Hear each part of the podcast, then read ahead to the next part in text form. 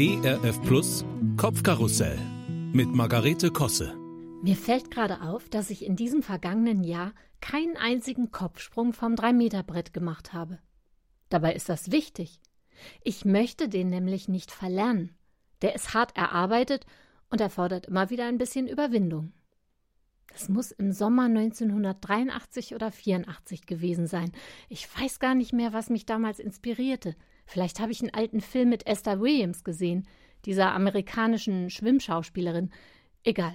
Auf alle Fälle wollte ich einen anständigen Körper vom Dreier können und fuhr deshalb in den Sommerferien frühmorgens, wenn das Freibad gerade geöffnet hatte, mit dem Fahrrad dorthin, um möglichst unbeobachtet zu üben. Um diese Uhrzeit zogen jedenfalls nur ein paar eiserne Schwimmer ihre Bahnen. Die Jugend schlief noch. Es waren, wie gesagt, Ferien. Und das war gut so. Feixende Mitschüler vor Ort, und ich wäre ganz sicher noch nicht mal die Leiter hochgeklettert. Ich weiß noch sehr gut, wie oft ich minutenlang da oben auf diesem wackeligen Sprungbrett stand und mir Schlimmes ausmalte. Ich könnte das Gleichgewicht verlieren und abrutschen und vorher noch mit dem Kinn am Brett lang schrammen. Ich bin nämlich nicht schwindelfrei und hab Höhenangst. Oder es könnte ein so fieser Bauchplatscher werden, dass mir beim Aufprall die Haut aufplatzt.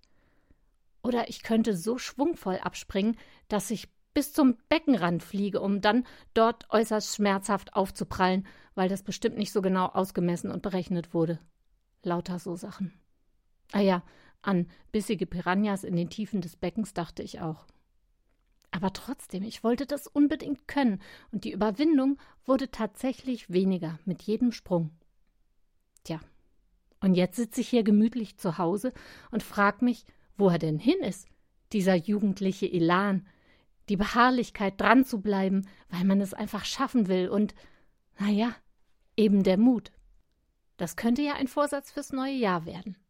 Mag ich eigentlich nicht so, dieses ab 1. Januar wird alles anders. Ich werde von nun an gesünder essen, mehr schlafen, mehr Sport machen und so weiter.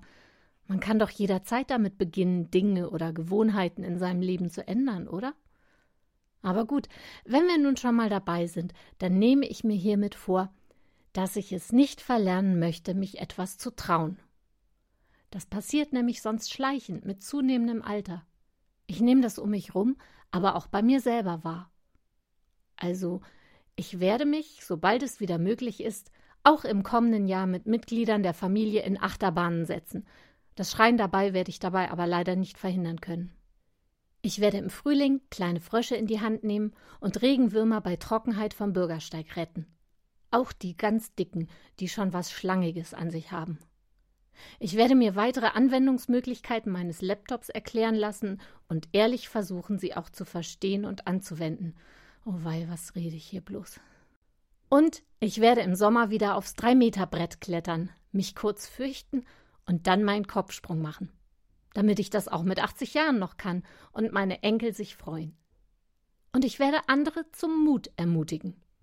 Also, falls Sie demnächst mal Menschen sehen, die zwei Schritte zurück machen, nicht unterschätzen.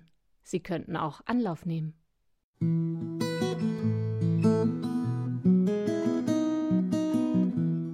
Kopfkarussell von und mit Margarete Kosse. Auch in der Audiothek oder als Podcast auf erfplus.de.